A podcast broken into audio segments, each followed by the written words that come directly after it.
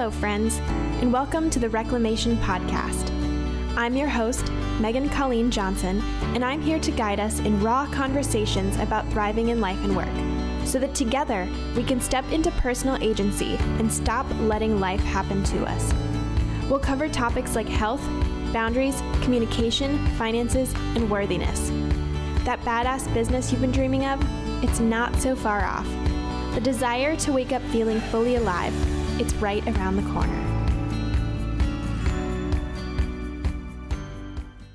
Right.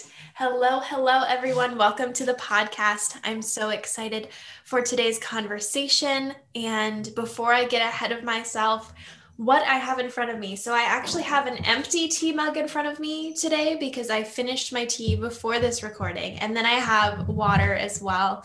And I've got some crystals here. My dog is sleeping on the ground. He stole my blanket today. So he's got my blanket with him. And it's really fun because the guest that we have on today, Dacy, she and I have a similar color scheme around us. So I kind of have this burnt orange cushion on the floor with greenery and stuff around my office, and she'll have to share a little bit about hers as well. So before she does, I'd love to read her bio for you. So as a personal stylist, Dacy Gillespie intuitively guides her clients to discover what they feel best in. She helps them let go of the external messages they've been given about what they should wear and get to the heart of what's making them uncomfortable about their clothes. Through their work, building a functional wardrobe, Dacy's clients make a mindset shift from thinking they need to wear what's flattering to unapologetically taking up space in the world. After a lifetime of jobs in the high-stress careers that didn't suit her highly sensitive, introverted personality, Dacy started Mindful Closet in 2013 in an attempt to create a more emotionally sustainable lifestyle. She has two boys, ages 2 and 6, and a husband she adores who is well aware of her mental load. So Dacy, I'm so excited to have you today, and I'm so excited to chat just kind of about this intersection of clothes and mindset. I love it.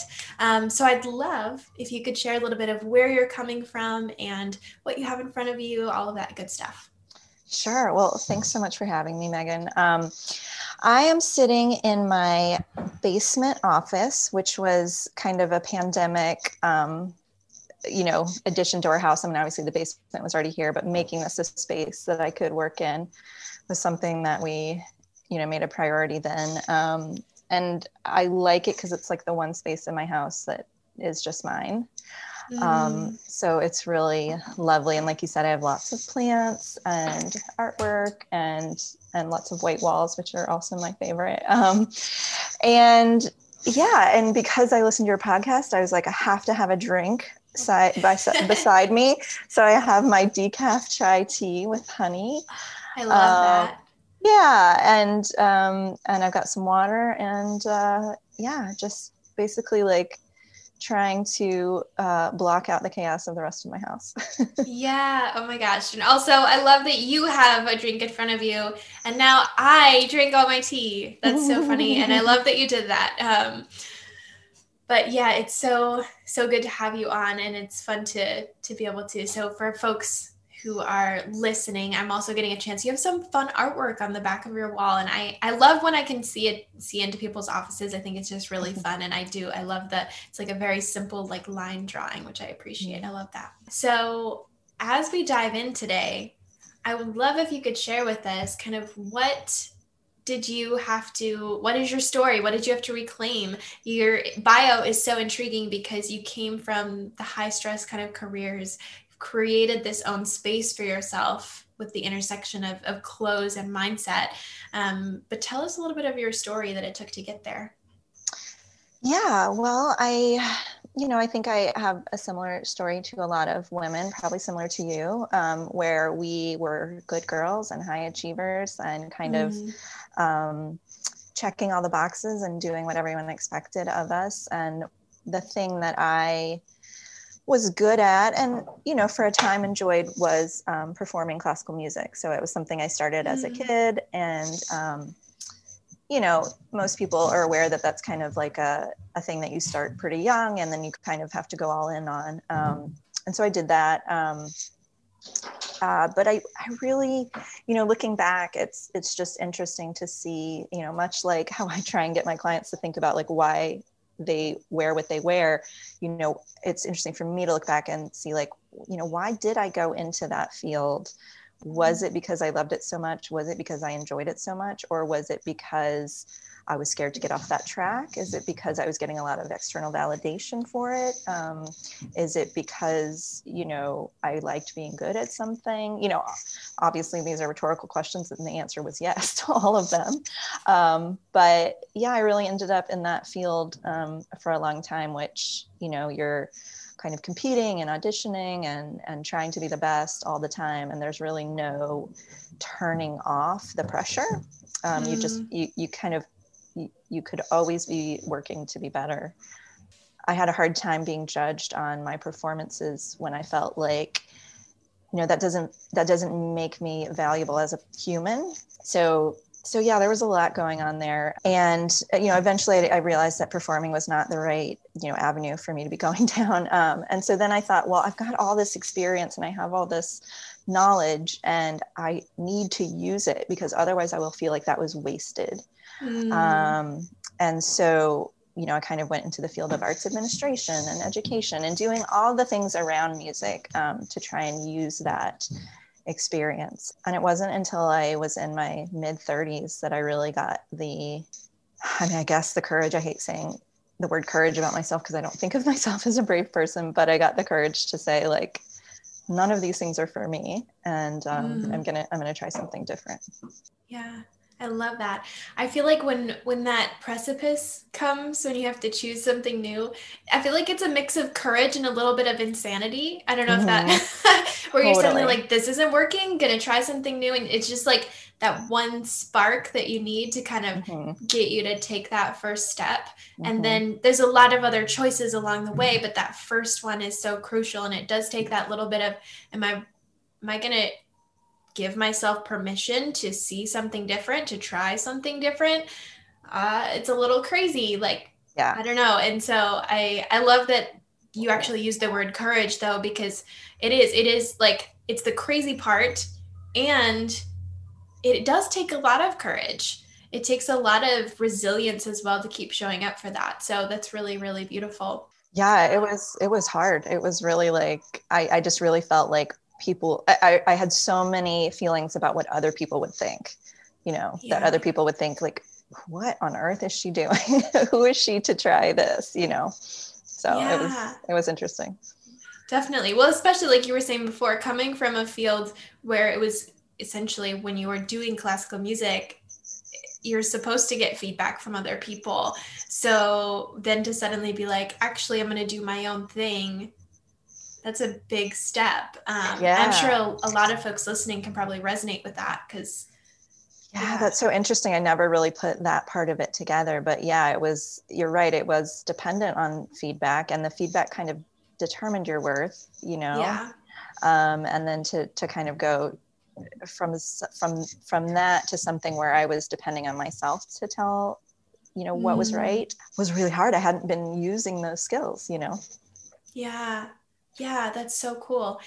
For folks listening, for folks who haven't maybe reached that precipice yet, where they've started to choose themselves and what lights them up, can you speak to just kind of like what that was, that experience right before you made that choice? What was that like? Kind of where were you at during that time? Yeah, I mean, I remember it so clearly. And I was to be perfectly honest, I had just been miserable for a long time and I was just kind of sick of being miserable. And I had finally started to do some work and some reading around, just the type of person that I am instead of, I'd always really kind of chosen paths based on things that didn't necessarily relate to what type of person I was. And so for instance, I'm highly sensitive, I'm introverted, performing in a situation where for one, there's a lot of loud noises, there's a lot of pressure, all these things like this the temperament that I have, I've been that way since, I can remember. It wasn't anything new, but it was interesting that no one ever really, it was like, oh, you have talent, you're good at this, but like, you know, what makes you feel good and grounded and safe? And I don't know, it was just something that I hadn't really considered around work. You know, around work, we always think like, well, you know, what field do you want to work in, or what kind of job do you want to do, or anything. But I just feel like the thing that a lot of us miss, and especially young people who are kind of trying to figure this all out, is like, you know, what kind of feeling do you want to have in your work? Do you want to be always on demand? Do you want to be, you know, having a lot of people depending on you? Do you want to have the space and freedom to kind of explore things on your own? And then the pace of it as well, I think is really important. So yeah, that was something that like I was just kind of finally figuring out. Yeah, definitely. Well, and it's really beautiful to hear too. It sounds like a lot of giving yourself permission to just be you. Even like when you say like you're a highly sensitive person, that can be a hard, with the culture we live in, that can be a hard title to be proud of. And it sounds it's like this reclamation of, I'm a highly sensitive person. And actually that's a really beautiful part of me. Mm-hmm. Like I thrive in XYZ environment, but this other space actually just doesn't feel that great for me. Like it's very much like, I would say that I find myself often in that kind of highly sensitive person realm, to a certain degree in different spaces.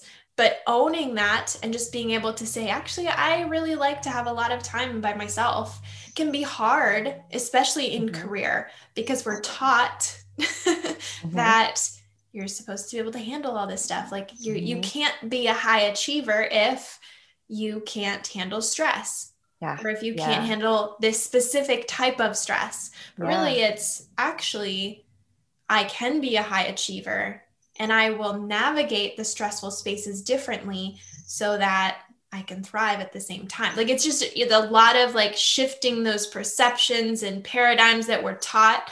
It is that like the whole piece is just a lot of reclamation that I'm hearing.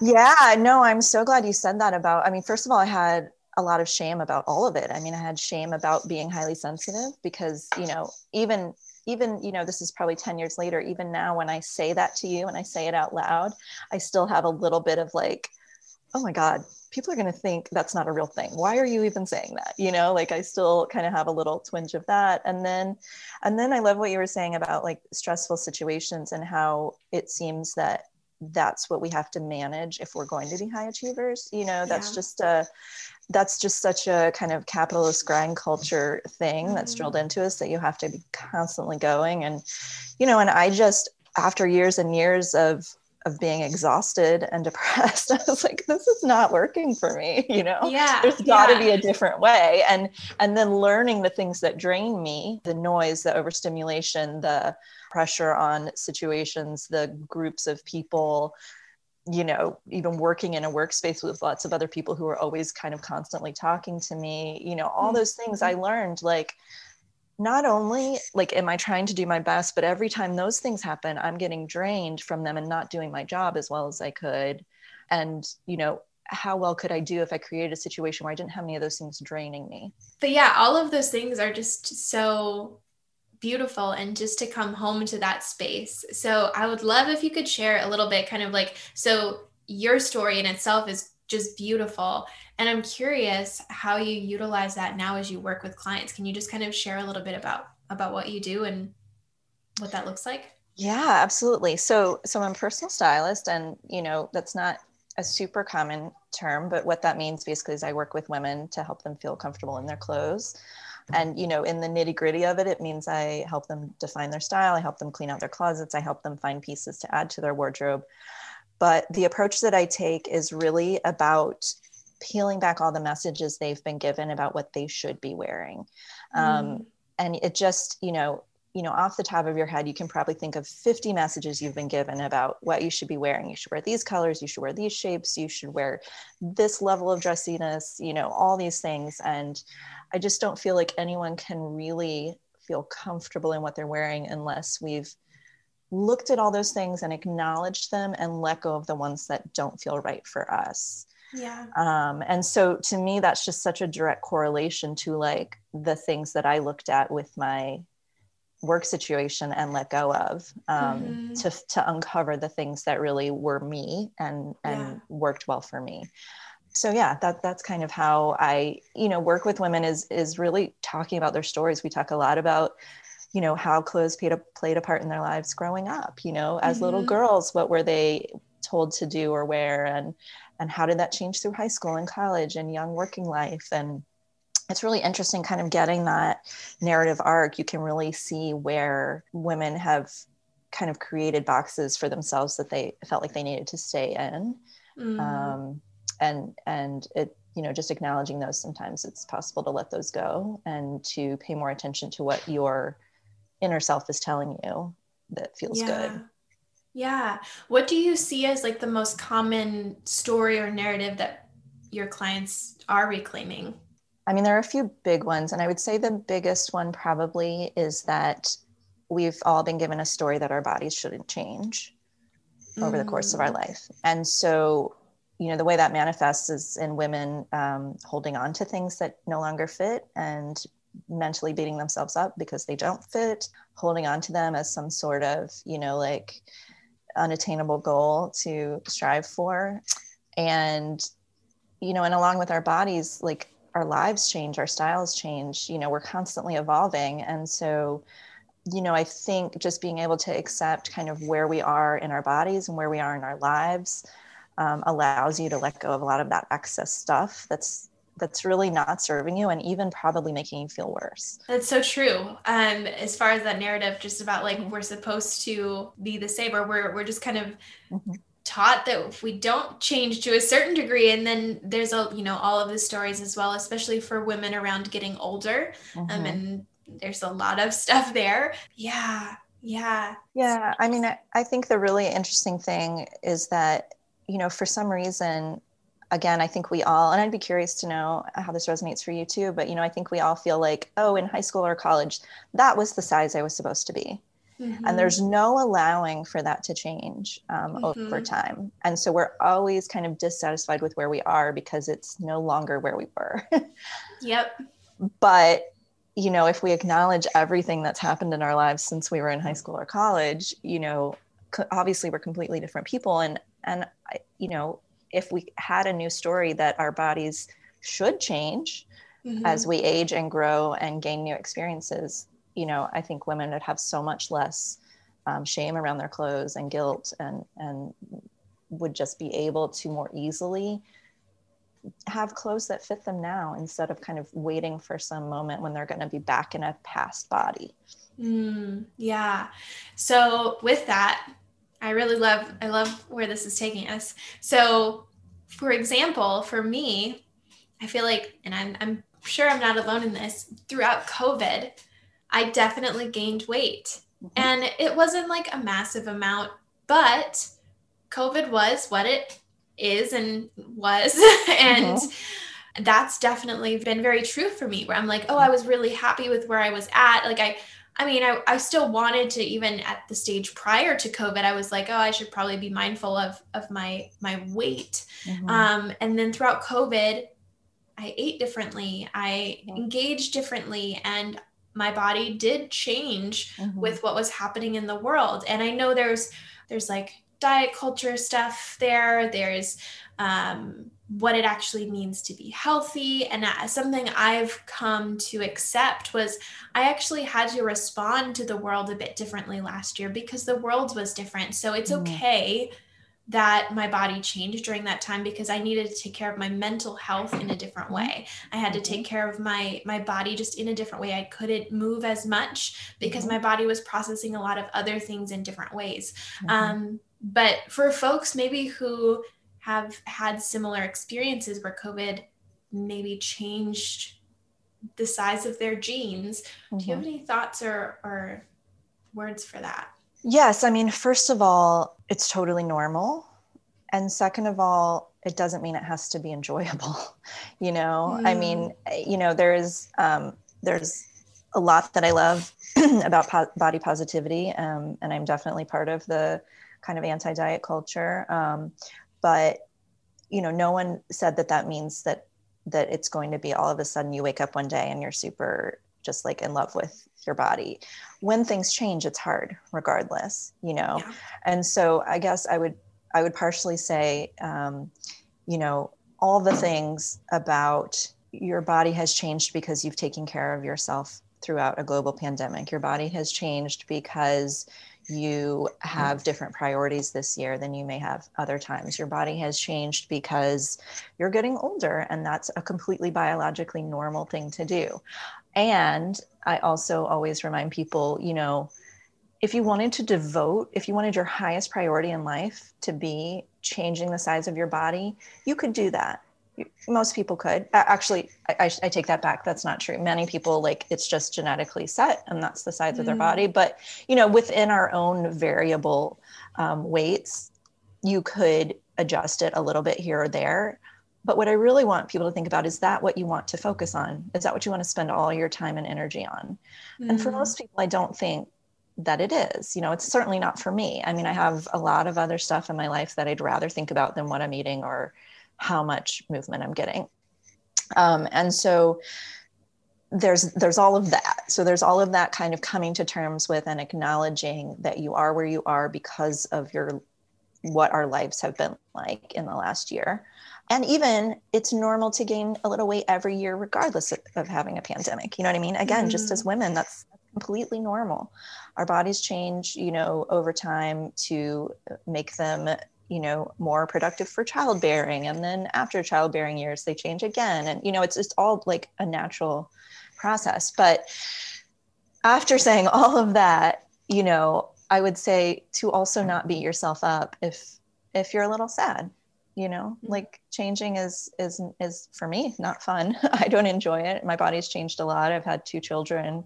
My body has changed rapidly this year as well. And it's not always super enjoyable, but bottom line, in regards to kind of style and clothes, the bottom line is that wherever you are, in whatever relationship you are with your body, you must believe that you deserve clothes that fit. And so that probably means that you need to give yourself permission to buy some new clothes. Because I think above all, one of the things that women have been conditioned to accept is this idea that it's normal for us to be uncomfortable in our clothes. And that is, you know, something you could never imagine men settling for. You know, you could never imagine men wearing high heels for decades of their life. Like, they just, I don't know about you, but my husband's like, no, if a shoe's uncomfortable, I'm not wearing it, you know? And women, we're just like, oh, you want me to put on some Spanx? You want me to put on a pencil skirt? You want me to put on high heels? Those things hurt, but okay, that's what I have to do to fit into the kind of beauty standard. Yeah. And so that ties into, like, if your body has changed, you deserve to feel comfortable in your clothes. I don't think any of us feel good when our clothes are pinching or rubbing or squeezing in places that we don't feel good about. And this has happened to me multiple times, you know, over the course of, I don't know, the last 10 years or so, with all the changes my body's been through. And to be perfectly honest, Megan, I literally just placed an order online today for some new clothes, because I just know I've done it enough times. And we can talk about ethical fashion and all that, you know, consumption as well, because that plays into this. And I'm, you know, I'm well aware of all of those things. But ultimately, I know when I get clothes that fit me a little better, I'm just going to feel so much better. I'm just going to stop worrying about the way things fit. And it will become something that's not a running commentary in my head. And all it takes is finding some other things that fit, so that I don't have that kind of nagging anxiety there. Yeah, that was really, really beautiful and so good. I really resonated with the part where you were talking specifically about, like, fitting into, like, Spanx and different things. Like, for me, it's jeans. I, you know, try to fit into the same pair of jeans that I've worn for a while. And when they don't fit, I'm like, I need to fit back in these jeans. Like, that's just, this is the size. And why do I need to fit into that pair of jeans? Why do I force myself to fit into something that's uncomfortable instead of, you know, choosing something new and choosing again. Yeah. That's so good. I love that. Hey, it's Megan here. We'll get right back into today's conversation, but before we do, I'm here to let you know just a little bit about my life coaching and creative consulting. As a coach, I work with creatives, misfits, and wholly outsiders who often feel trapped in overwhelm, overgiving, and fear, but who also have a passion for doing something meaningful in the world. These folks are ready to hand back their past programming and rise as the leader of their own life. If this sounds like you, and you are so ready to start your own reclamation journey, let's chat. I invite you to book a free consultation with me at my website, megscolleen.com. That's megscolleen.com. Now let's dive back into today's conversation. So you hit on it a little bit, ethical purchasing, ethical clothes, all of that, the sustainability movement. Speak to that. Tell us a little more. Sure. Well, I'm kind of in an evolving relationship with ethical fashion all the time. I believe really strongly that overconsumption in our society is a huge problem. I blame it on the advertising industry and just kind of the rise of industrialization, when all of a sudden we had all these factories producing more goods than anyone actually needed. They were like, how can we get rid of these things? I know, let's make up some advertisements and tell people why they need them. And that's how we'll get rid of the excess. And it just became a monster that like fed on itself and became a cycle. So I feel super strongly, I would consider myself a minimalist. I feel super strongly that lots of people buy lots of things they don't need.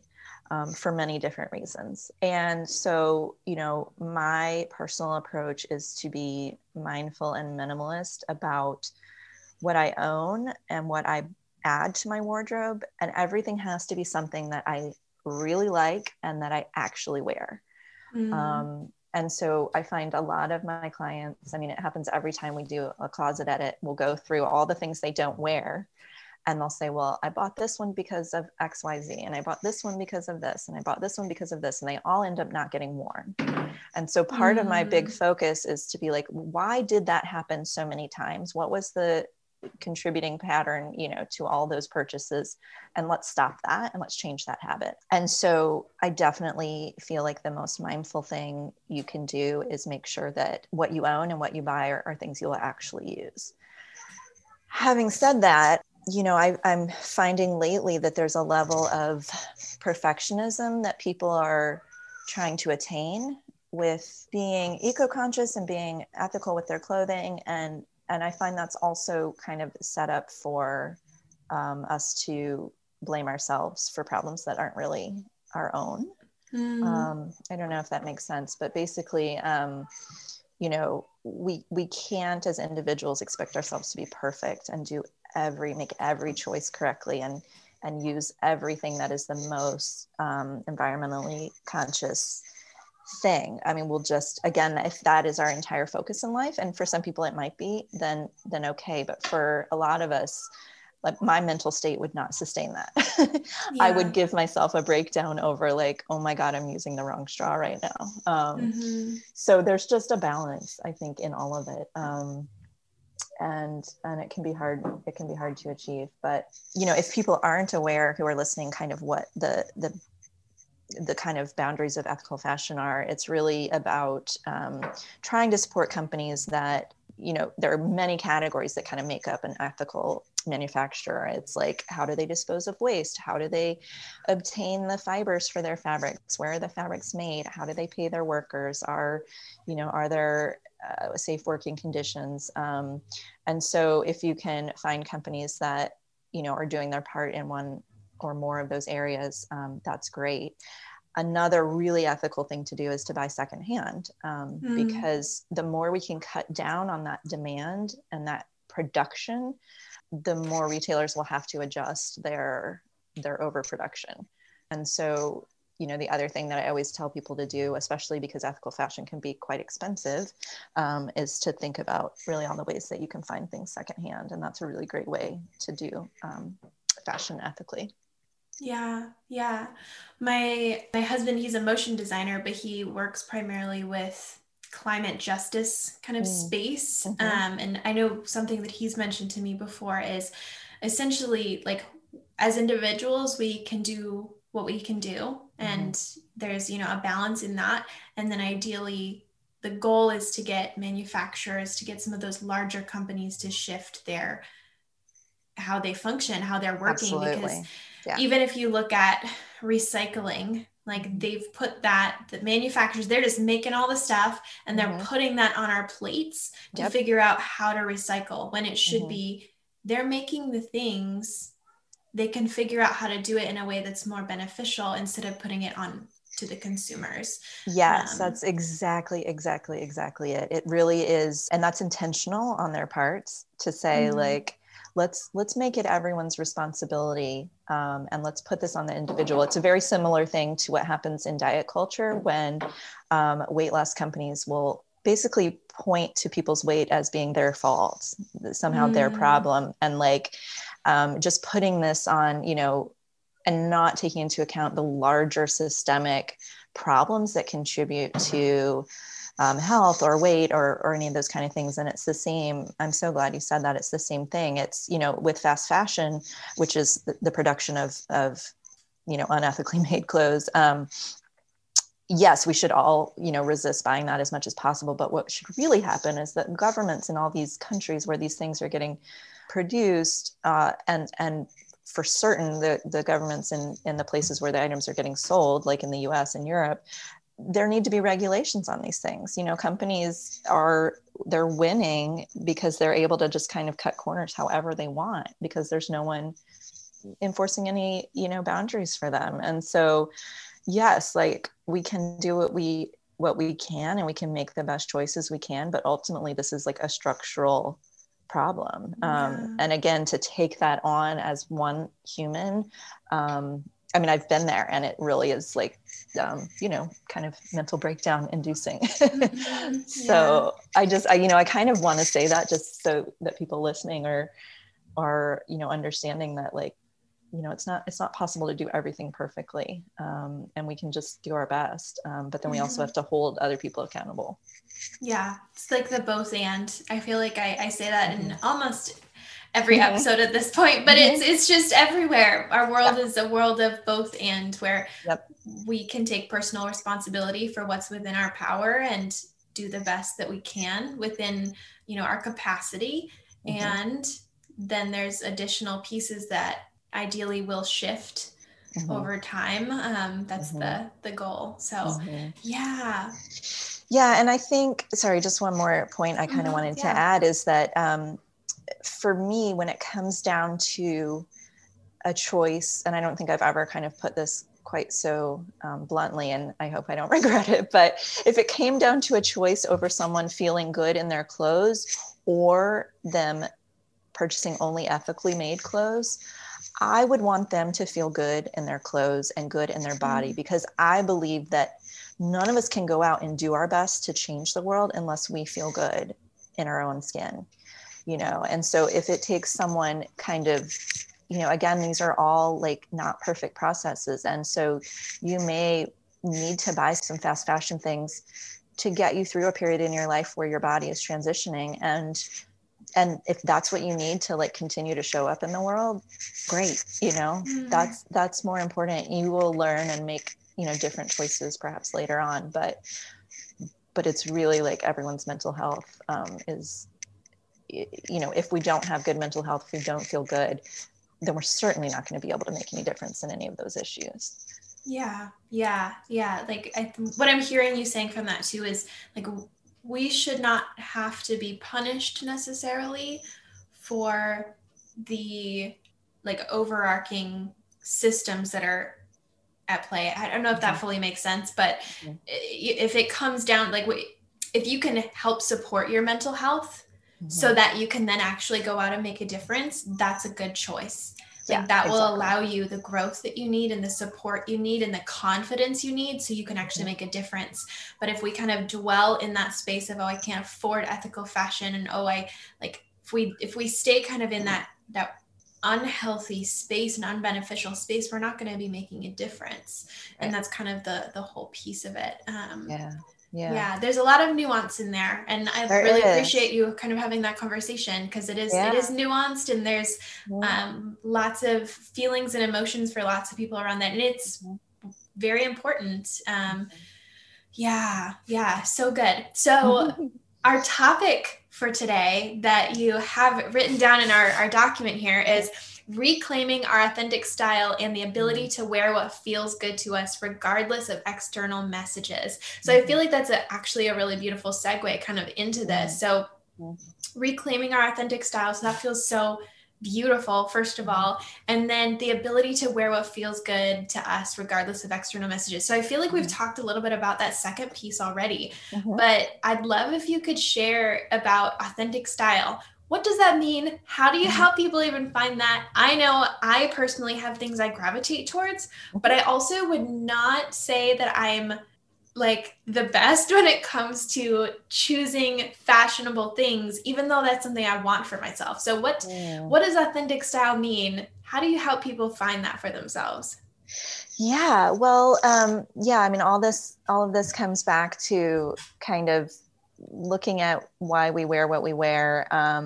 And the process that I go through with people is usually a pretty visual process. So, you know, when I used to work in person with people, which I don't do anymore at this point, the pandemic kind of shut that down, obviously. But, you know, we would look at images and books, and we would kind of go through lots of things. And I would basically just kind of gauge people's responses to images. Now, you know, I do it solely through Pinterest, or if people just want to kind of save images from online.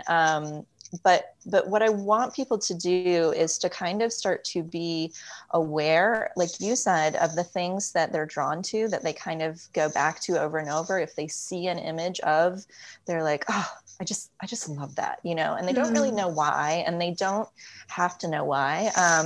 But just something resonates within them when they see like a certain type of style.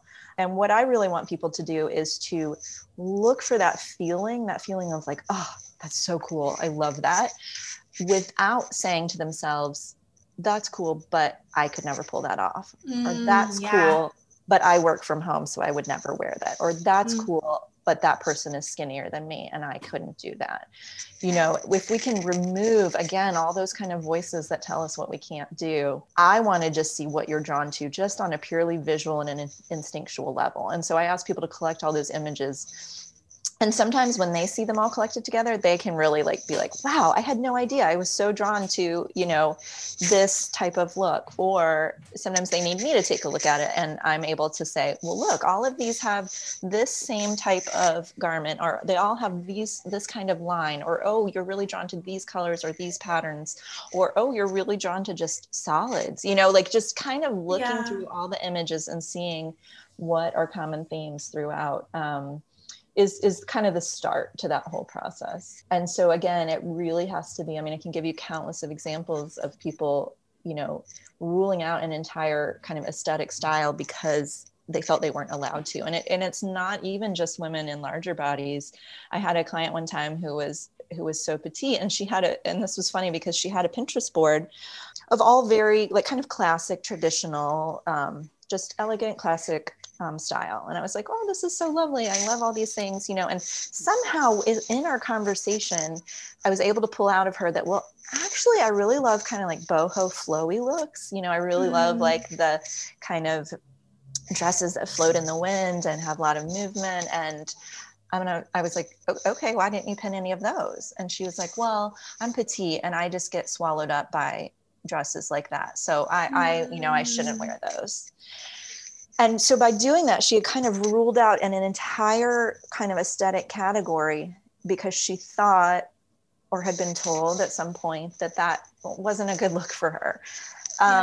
And, you know, you can be any size and wear a flowing, you know, bohemian dress, or you can take aspects of that style and make it fit, you know, a little bit more what you are comfortable wearing. But to completely rule out the whole thing because she was petite, it was really interesting. So yeah, I'm curious if any of that makes sense for you, if there's something that you're currently kind of drawn to all the time. And yeah, no, I love those examples. And it is like, I think to a certain degree, a lot of us do that. I feel like in conversations with people, I've heard that so many times. Oh, I could never pull that off. And then people are like, oh, sure you could. You know, like that's like I'm playing in my head of like, I have heard that conversation so many times. Yeah. And definitely for as far as resonating with me, it definitely resonates. I feel like there's always those styles that we find that for some reason or another, we're like, I don't know if I could pull that off. I can even reference my hair. When I cut my hair, it was very much, well, I don't know if I'm going to be the type of person that can pull that off. Well, eventually I got up the guts to say, well, I'm going to try it. Here we go. The decision's made. And I think the thing is that I've realized with that too, so much of that is recognizing our worth no matter what. Like we put these stories around, oh, I can wear this. Oh, I can't wear this. Oh, I can pull this haircut off. Oh, I can, you know, whatever. And ultimately it's, well, am I secure enough in me so that I'm going to go out and just be myself? And what I'm hearing from you is like, part of what you help people do is like, as they're reclaiming their authentic style, it's getting to choose those pieces they've always wanted to wear. So then they finally get to wear that thing and they don't even realize that it actually just making that choice boosts their confidence so much because they're being more of themselves, right? Like, does that sound right? Ultimately, you know, people always want to know my opinion about what they should wear. And I get that. I mean, that's kind of like, some people would think that's my job, but I could honestly care less.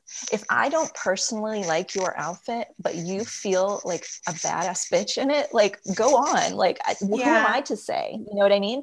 And like, and especially like someone who is like, you know, I hesitate to call myself any sort of expert, but you know, if you're worried about what someone else would think, it is really hard to kind of like have that, I don't know, to have that ability to let go of that worry of what other people are going to think. And yeah, it is something that I think really does bring a lot of power when you're able to say like, you know what?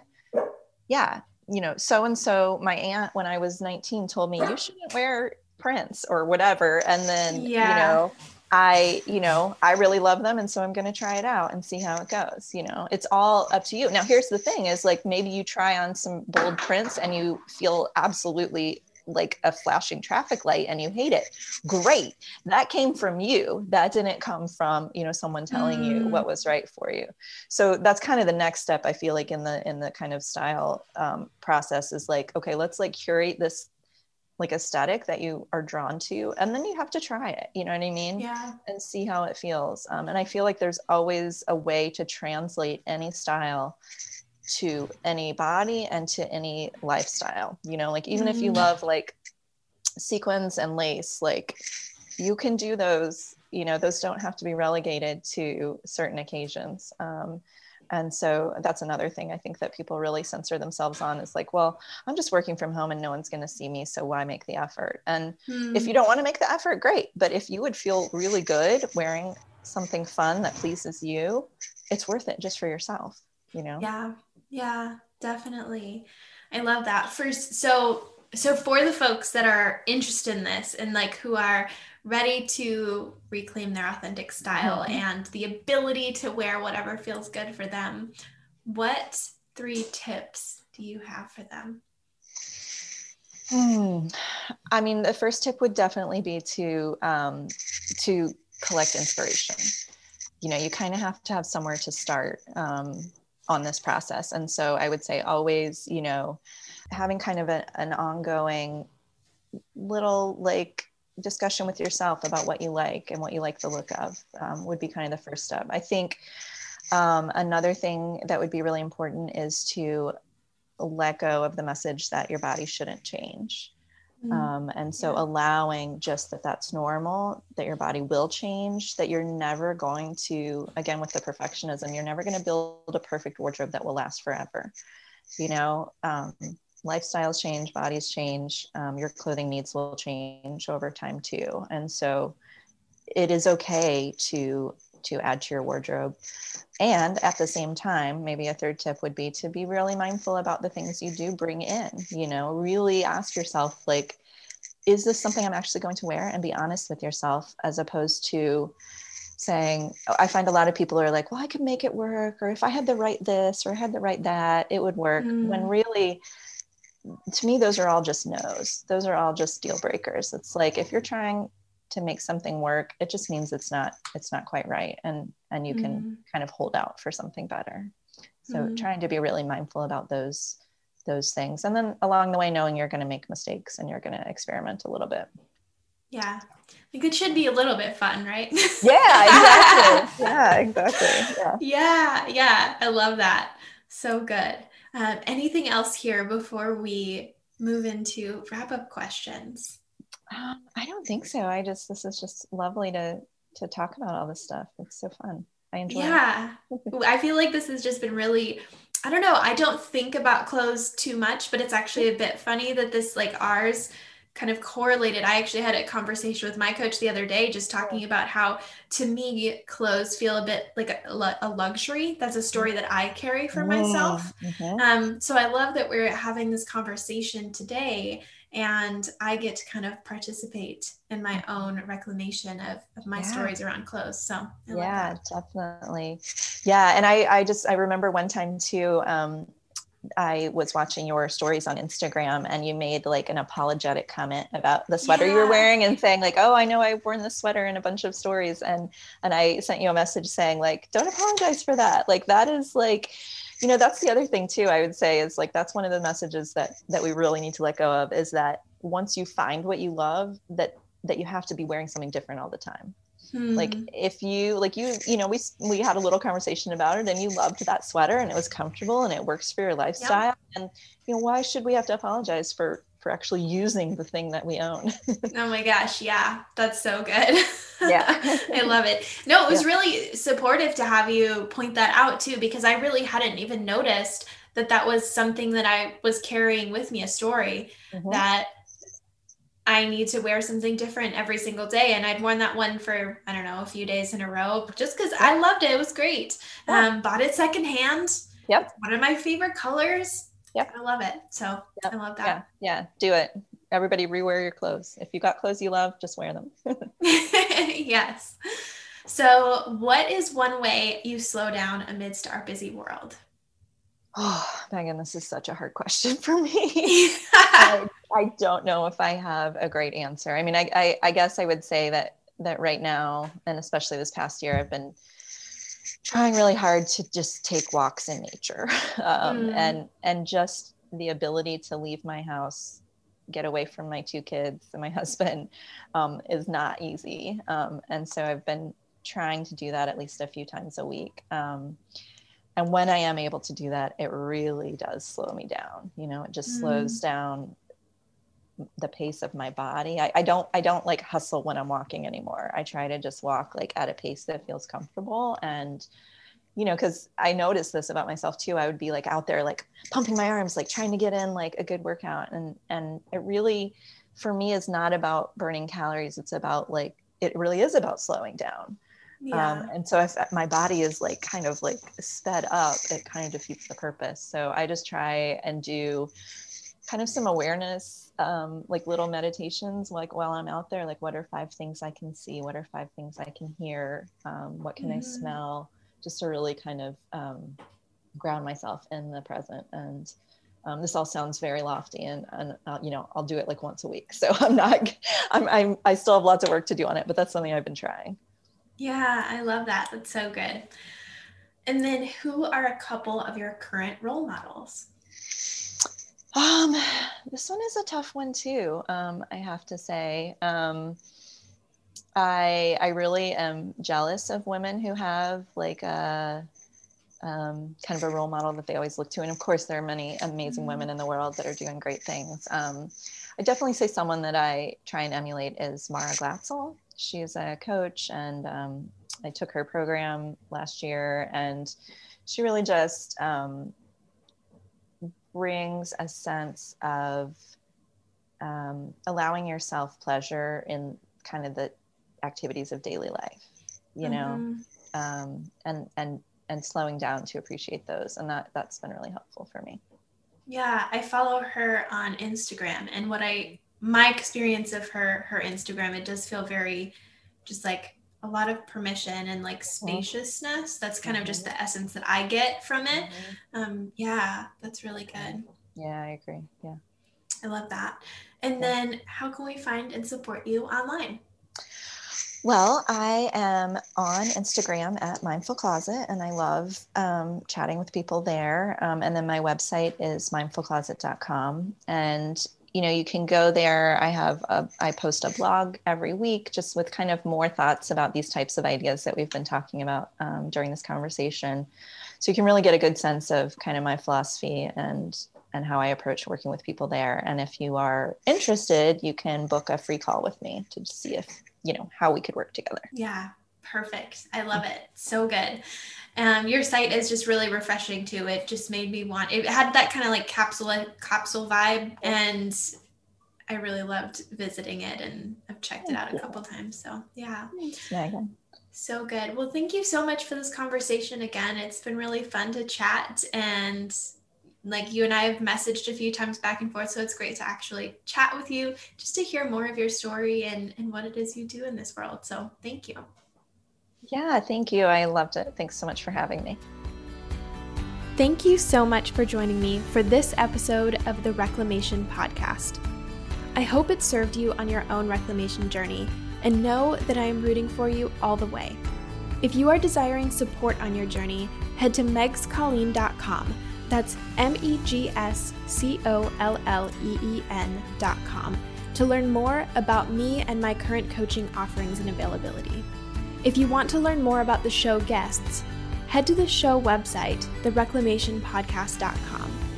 And last, but definitely not least, if you found value in the show, sharing this episode with friends and posting a quick review is always appreciated. As always, reclamation is yours.